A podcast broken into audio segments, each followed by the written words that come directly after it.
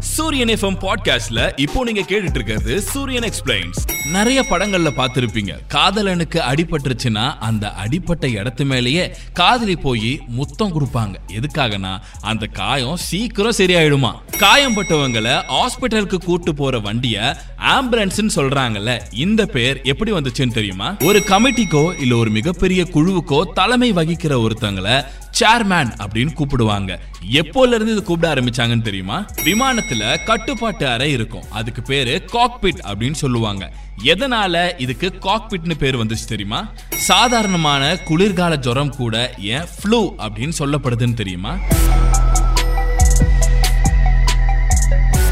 நிறைய படங்கள்ல பார்த்துருப்பீங்க. காதலனுக்கு அடிபட்டுருச்சுன்னா அந்த அடிப்பட்ட இடத்து மேலேயே காதலி போய் முத்தம் கொடுப்பாங்க. எதுக்காகனா அந்த காயம் சீக்கிரம் சரியாயிடுமா. இது ஒன்றும் அவங்க படத்துக்காக பண்ணலங்க. இது முன்னால இருந்தே நடந்துட்டு தான் இருக்கு. பெற்றோர்கள் காயம்பட்ட அவங்களோட குழந்தைக்கு காயம்பட்ட இடத்துல முத்தம் கொடுக்கறது நம்மளுடைய பண்டைய கால வழக்கமாவே இருக்கு. அப்படி முத்தம் கொடுக்கும் போது குழந்தைக்கு ஒரு எமோஷனல் சப்போர்ட்டும் கிடைக்குது. அது மட்டும் இல்லாம பாம்பு கடிப்பட்ட ஒருத்தருக்கு அந்த பாம்பு கடிச்ச இடத்துல வாய் வச்சு அந்த விஷத்தை உறிஞ்சி எடுத்தா அவரோட உயிரை காப்பாற்ற முடியும்ன்ற நம்பிக்கையும் நம்ம கிட்ட இருக்கு. காலப்போக்குல இந்த விஷயத்த எல்லா காயத்துக்குமே மக்கள் கண்மூடித்தனமா பண்ண ஆரம்பிச்சாங்களாம். ஆனா இப்போ நம்மளோட மருத்துவம் எவ்வளவோ முன்னேறி இருக்கு. தயவு செஞ்சு ஆயில்மெண்ட் வாங்கி போடுங்க. பெரிய காயமா இருந்துச்சுன்னா டாக்டரை போய் பாருங்க. காயம் பட்டவங்களை ஹாஸ்பிட்டலுக்கு கூட்டு போற வண்டிய ஆம்புலன்ஸ் சொல்றாங்கல்ல இந்த பேர் எப்படி வந்துச்சுன்னு தெரியுமா? ஆயிரத்தி எட்நூத்தி ஒன்பதுல போர்க்களத்துல காயம்பட்டவங்களை பிரெஞ்சுக்காரர்கள் தேடி தேடி கண்டுபிடிச்சு அவங்களுக்கு சிகிச்சை கொடுக்கறதுக்காக கூட்டிட்டு போவாங்க.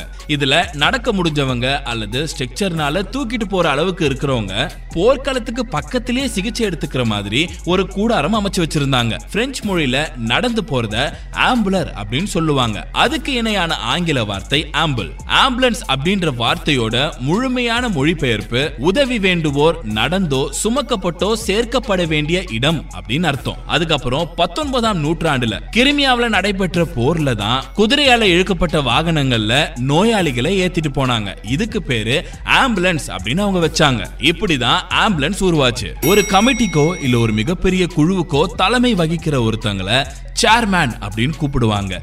எப்போல இருந்து இது கூப்பிட ஆரம்பிச்சாங்கன்னு தெரியுமா? பதினாலாம் நூற்றாண்டுல இருந்தே சேர்மேன் அப்படின்ற வார்த்தை புழக்கத்துல இருக்கு. பதினாலாம் நூற்றாண்டுல இருந்தே ஆணோ பெண்ணோ ஒரு குழுக்கு தலைமை வகிக்கிற ஒருத்தவங்களை சேர்மேன் அப்படின்னு கூப்பிடுற வழக்கம் இருக்கு. இதுக்கான காரணம் அவங்க ஒண்ணு கூடுற இடத்துல அவங்க தலைவர் உட்காரத்துக்காக மட்டுமே சொகுசான ஒரு மிகப்பெரிய சேர் போட்டிருப்பாங்களாம். அந்த சேர்ல உட்கார்றவங்கள மரியாதை நிமித்தமா அவங்க சேர்மேன் அப்படின்னு சொல்லுவாங்க. மத்த எல்லாரும் ஸ்டூல்ல தான் உட்காருவாங்களாம்.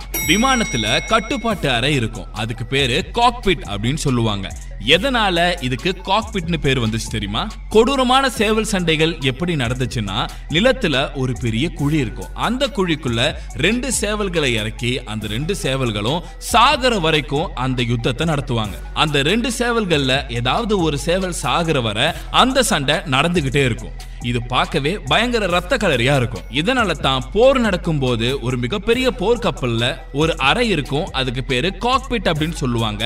ஆனா அதுல மருத்துவர்கள் காயம்பட்டவங்களுக்கு சிகிச்சை பார்ப்பாங்க.